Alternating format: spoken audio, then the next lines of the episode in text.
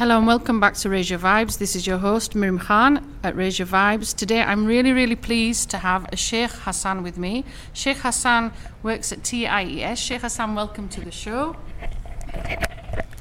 Yeah, thank you very much for welcoming me. And actually, I'm honored that you came here to interview me. And I hope, inshallah, the interview will be fruitful and I hope you will uh, you will enjoy staying at TIES. I've been here before, and we hope to have you again uh, teaching English. Thank you, Sheikh Hassan. Can you give a little bit of background about you? Because obviously, um, when I first met you for the first time, one of the things that really intrigued me was the fact that you're from Uganda and you're working here in Kuwait in a beautiful place that helps quite a lot of people in the community. Can you tell people how you ended here in Kuwait, of all places? Yeah, um, thank you very much for this question. Um, I'm from Uganda, as you already said. I used to attend a bilingual school in Uganda where they taught English and Arabic, and those who excelled in English got scholarships to Western countries like America, the UK, Australia, and some other countries, and those who excelled in Arabic got scholarships to Arabic countries. So the first time I got a scholarship when I was 11 years old to Saudi Arabia, but my father told me, You are still young, you can't go. Then, after three years, when I was 13, I got a scholarship to Kuwait. Then my father said, Yeah, uh, people always told him good things about Kuwait, so he wasn't reserved about allowing me to come to Kuwait. So I came to Kuwait. I started from middle school, high school, up to university. I majored in, uh, in Islamic studies and minored in Arabic literature.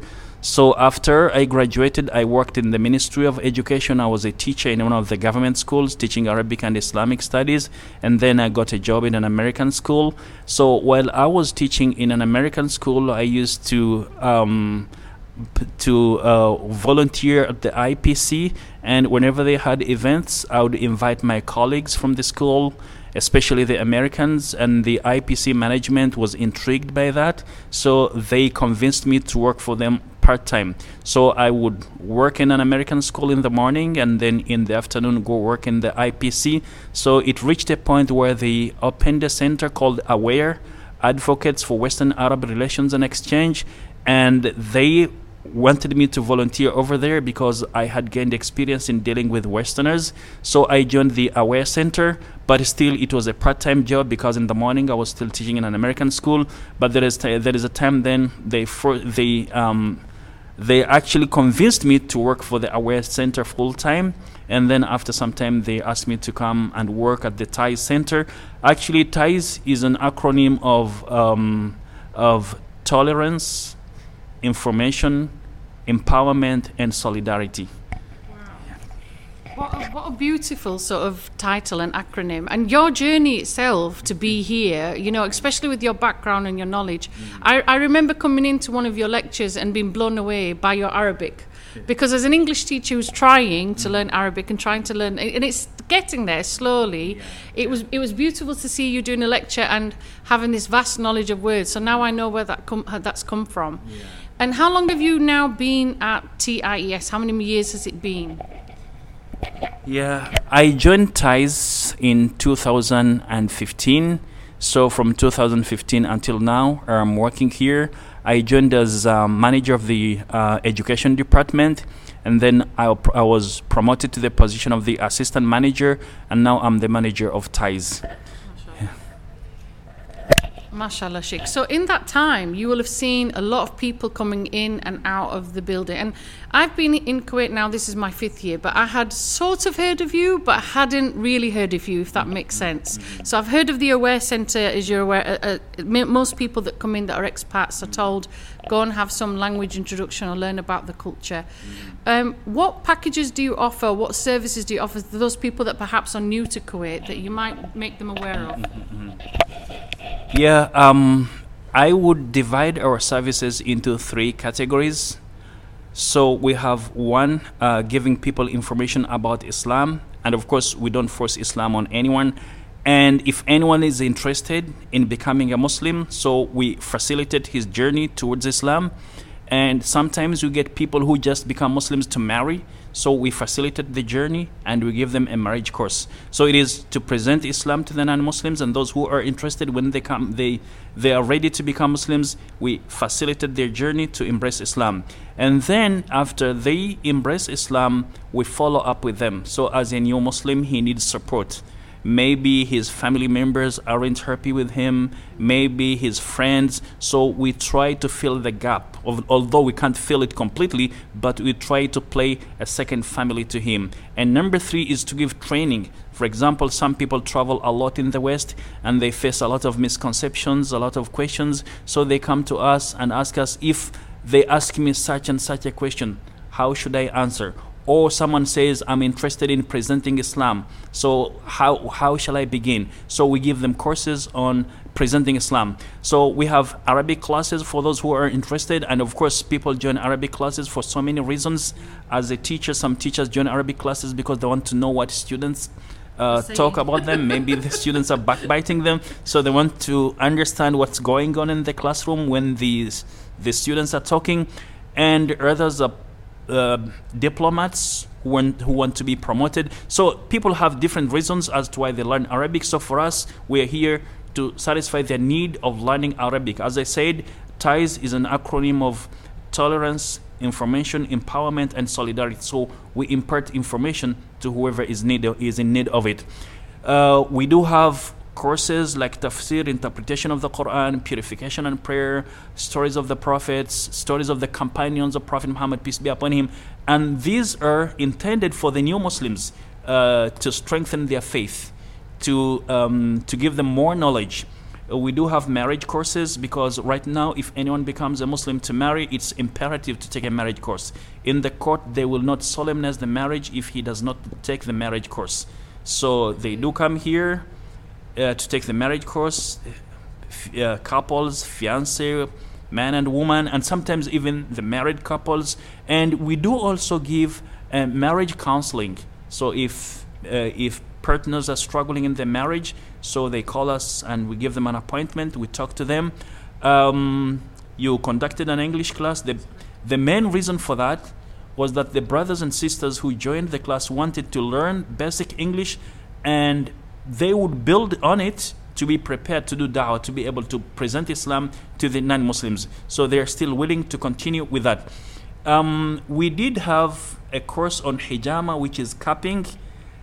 Okay, although people might think that this is out of sync with our mission, but our mission, as we said, it's information, empowerment, and solidarity. So we want to bring people together. We want people to benefit. So hijama is cupping whereby you learn how to remove contaminated blood from your body. So it was free of charge, and people benefited a lot. And it it was a way of telling the people that you know Islam covers all aspects of life because hijama practice or hijama therapy was done by the Prophet peace be upon him and now it's widespread all over the world.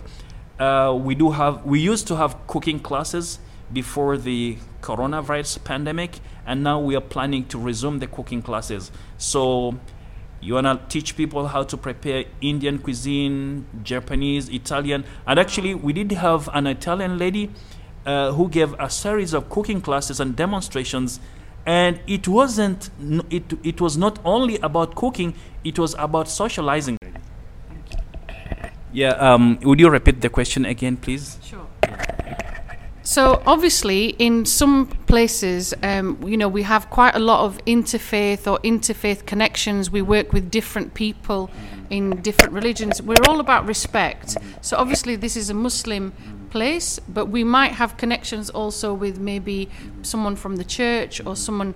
You know, sometimes we're all helping each other, aren't we? So do you do any connections like this as well? Yeah, uh, actually, I have friends who are priests one of them is called Jeremy. He's from the US. And I have friends who are chaplains working at Camp Arifjan. Interestingly, uh, seven years ago, uh, a priest from Camp Arifjan approached me that they needed someone to go to the camp to explain uh, to the soldiers what Muslims do during Ramadan and what the non Muslims shouldn't do during Ramadan. So I used to go there every Friday for a complete month. So this was a suggestion from a chaplain. And actually, we would give, I would give, I would conduct such talks in a chapel in Camp Arifjan, Zone Six. So yes, we and um, um, another priest used to invite us every Saturday from 10 up to 12, 10 a.m. up to 12 noon at Millennium Hotel in Salmia to discuss a variety of issues. We are five people, and he used to pay for the tea, for the snacks, and of course, we, we said, okay, you can't bear the cost alone. we decided to chip in. So, yes, we have connection with people of other faiths, and as you said, we do, we do not discriminate against anyone. Our purpose is people to understand each other, to respect one another, to support one another, and to impart information. According to Islam, we are not allowed to force anyone to be a Muslim. God Almighty Allah says, "Let there be no compulsion in religion." So our aim is to build bridges, uh, to build connections, and to support people with the information that they need. Now, for example, during this time, this month and next up to December, we are open to any school or organization or institution that wants us to give orientation courses or sessions to their employees about the culture of Kuwait. So, if anyone requests, we are ready for that. So, we want them to learn about the about the culture of the host country, which will save them a lot of embarrassment. I mean, these are very important things that you're, you're putting across because when you move from one culture to another culture, sometimes your employer will give you like a pack of information to read. Sometimes, very innocently, you might do something you don't realize is rude to that other person in the culture. Um, I can give you an example. Even recently, we were doing something with a member of staff that was new, and they were displaying an image on their phone that was not appropriate. Now, it was a, it was a picture, it was a drawing, um, but because it was one of these um, optical illusions, you could have interpreted it very differently. And there was somebody that did raise an eyebrow. Mm-hmm, mm-hmm. Okay, and you're trying to subtly, nicely, politely tell the person that's not appropriate. Mm-hmm, and they have a mindset of why, and they go into this anger mode, you know. And it, it's important to explain that. I I can also relate to what you said. In my early years of teaching, I worked in a Catholic school uh, as a Muslim, and you know they take a, they take ten percent of staff that are non. Um, Catholic, mm-hmm. but it was interesting for me. I had to attend mass. Mm-hmm. I obviously followed the followed what they said, but made sure I didn't take part. Made it mm-hmm. clear. But because my tutor group were Catholics, I had to. But it was it was about respect, and it was made me understand more of their culture a bit more you know, and respect it a little bit more. Um, like you, I, I went to a nunnery and learnt about what the, the nuns were doing. It was fascinating to me, so I can understand the other side of, of what you're saying. And as you're saying, in some cultures, you know, uh, some places, um, you can't drink water or you can't drink or eat at particular times. Some people might not be used to the fact that certain places are closed. In some countries, if you go and visit, they're open. So it's about understanding the laws and the culture. You might innocently do something, you know, and not realize because in your own culture it's acceptable. Yeah, so it's interesting, and I think that's I think that's beautiful that you're doing that because people need to understand um, the culture they're they're in because this is their home. You know, this is their home. What about people that might want to go, say, like in the future, inshallah, they might want to do Umrah or they might want to do Hajj? Do you do anything like that at the moment, or do you do anything that can help people like that? Okay. Um, uh, first of all, before I answer this question, just want to give a comment uh, regarding learning about the culture of a host country. Um, I have, of course, many examples. Just I will give you this. I will give this example. It was a Muslim brother. He was giving a lecture to students in a school, and he told them that you know after breaking fast in Ramadan, don't pig out. So he used this Oh, word, don't pig out. That Yes. phrase. So the students went and told their parents it was, it was, it was a big problem. Why should you why should he use the word pig? Let him choose another word. Let's be clear why that would be offensive. Yeah. Some people might not understand. So they, they were offended by him using the word pig out. Although it's an English it's an English idiom, you know it has a meaning. So these are the things that we caution people about when they come to learn about the culture, what to say, which sign language. Sign languages could be interpreted Correct. differently Correct. depending I on where you come from. My English lessons. yeah, don't use the, the word to or the hand to like this because yes. it's swearing. Yes, yes. But to an Arab person, it's normal. Yeah, yeah, so it is. It's a culture thing. Yes. So coming back to your question on Umrah and Hajj, yes, before uh, the corona pandemic or in the years before, we used to have donors who would donate um, some money or who would sponsor people going to either perform Umrah or Hajj, or if not sponsoring, they would sponsor half of the ticket. So if the, a package would cost you 400 KD, they would pay 200. So you pay 200. But the first priority would be those who attended our activities frequently and those who are registered with us as new Muslims. So either you be registered with us as a new Muslim or you attend our events frequently. So when that such a chance arises, then you you are given a priority. And now, inshallah, we hope very soon we will resume such services, taking people. I myself have been to Umrah several times, Hajj I several times, taking new Muslims and guiding them towards that journey. And actually, I remember there is a time uh, when I took about 12 new Muslims from the West, and at the sight of the Kaaba, when they first saw the Kaaba, they wept. And it was they, they said they couldn't explain the feeling of seeing the Kaaba. So it, it, it was actually um, a very assuring experience, and um, it did, in one way or the other, strengthen their faith. I think I think that itself is a is a beautiful you know journey, and whether you can hear it in the background, there is the azan Yes, coming yes. on Allahu Akbar. So Yeah, yeah. obviously we will be wrapping up now, mm-hmm, but mm-hmm. I just want to thank you, you know, Sheikh Hassan, for being on our podcast show. It's lovely to have different people from different faiths and mm-hmm. different cultures giving feedback on the podcast. I will make sure we add the details of your website and the link, um, so that if anybody is in in Kuwait or whether they're in the, the Gulf or you know because people come from different places here, if they want to add information. I would like to say something. Yeah, um, during the lockdown, uh, we used to give a lot of classes on Zoom, and we had many followers all over the world. And there is something interesting. Yeah, um, I was called by some people, I won't mention their titles, who weren't Muslims, about 16 of them from abroad, from the Western countries, US, Canada, and, and the UK, they were telling me that because of the depression they were going through, because of the problems, they were planning to commit suicide. So, although they were not Muslims, I, I, I took the responsibility of discuss the issues with them, and I would spend with one person two hours discussing different uh, discussing issues from different angles. But thank God, Alhamdulillah, by the by the will and help of Allah of God Almighty, I was able to dissuade them from commit, committing such a crime because as Muslims we believe our bodies do not belong to us. They belong to Allah God Almighty. So whatever you do to improve your health and wellness you are actually worshiping God Almighty. And if you harm yourself intentionally you are disobeying God Almighty. He's going to ask you why did you harm my property? It's his property. Your body is God's property. So if you don't treat it well you will be questioned on the day of judgment.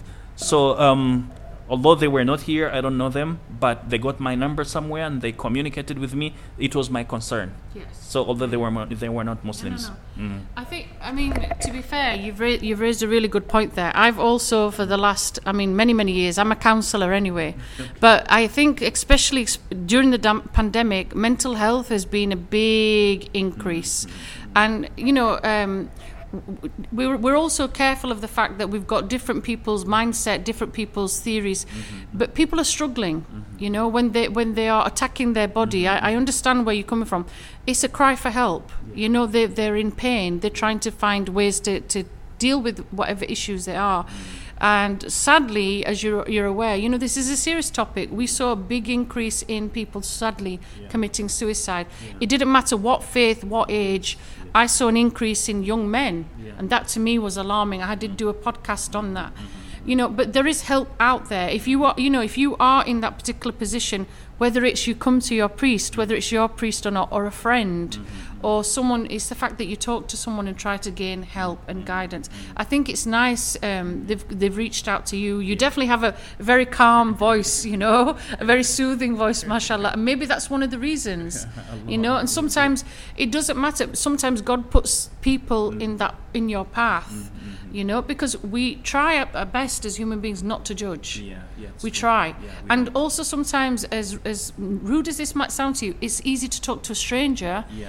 than a close one. Yeah, so the that's fact they've reached out to you and hopefully turned things round, I think that's a good sign. Yeah. You know, and um, God bless you for that. Allah Kareem. God bless you too. yeah. Anything you wish to say before we finish? Yeah, uh, actually, I wish to say that um, there is a lot of misunderstanding about Islam. So, anyone who is listening to us, he should explore what Islam really is, read He the sources she. of he or she, uh, read the sources of Islam, the Quran, and the teachings of Prophet Muhammad, peace be upon him. So, they will find that Islam cares about every human being. God Almighty says, وَلَقَدْ كَرَّمْنَا بَنِي Adam. We've honored the children of Adam. So he didn't say Muslims or non-Muslims. Everyone is honored by God Almighty. And we as Muslims, we, we, we value every human being. So if anyone is there, he wants to benefit from the services that we offer, they shouldn't be afraid that, you know, if I go there, they're going to force me to be a Muslim. No, We don't force anyone. Yeah, and if someone, we've heard some people who come here and say, you know, I will take Arabic classes. I don't want to listen to anything Islamic. We say it's okay. So in the uh, in the process while learning Arabic, they themselves come and, and start asking about Islam. So when they ask, we give them the information. Even when we give them the information, we don't offend their religions. We we don't disrespect their religions, and we don't judge them, and we focus on what they want and sometimes you know they build a, a strong desire to learn more and more and we facilitate the journey so we facilitate the journey but we don't force anyone to take the journey yeah Each of each of us obviously have a journey of our own, you know, and each of us have different paths. We can go straight forward, do a U-turn, turn left, turn right. Some people, as you know, do t- take faith and change faith. Like you said, some people will come along and say, "I've become this particular faith." Like I've told you when I was working in the Catholic school, some people can can change faith there, or they just learn to respect it. It's about that interfaith connection, isn't it? And like you said, it's about respecting humanity and respecting people and you know, with the world as it is, uh, you you see very sadly world, you know, in wars and turmoil. We need more of that interfaith, don't we? Definitely we need more of that interfaith and prayer. So thank you very much, uh, Sheikh Hassan. I will make sure that in the bio there are, you know, the details for TIES. We thank you very much. We hopefully will do, you know, per- perhaps another podcast another time. But thank you very much for being on the show. you, you, are, you, are, you are most welcome i appreciate it and um, i hope to see you again Inshallah. inshallah Thank you. This has been Raise Your Vibes with myself, Miriam Khan, and Sheikh Hassan at TIES.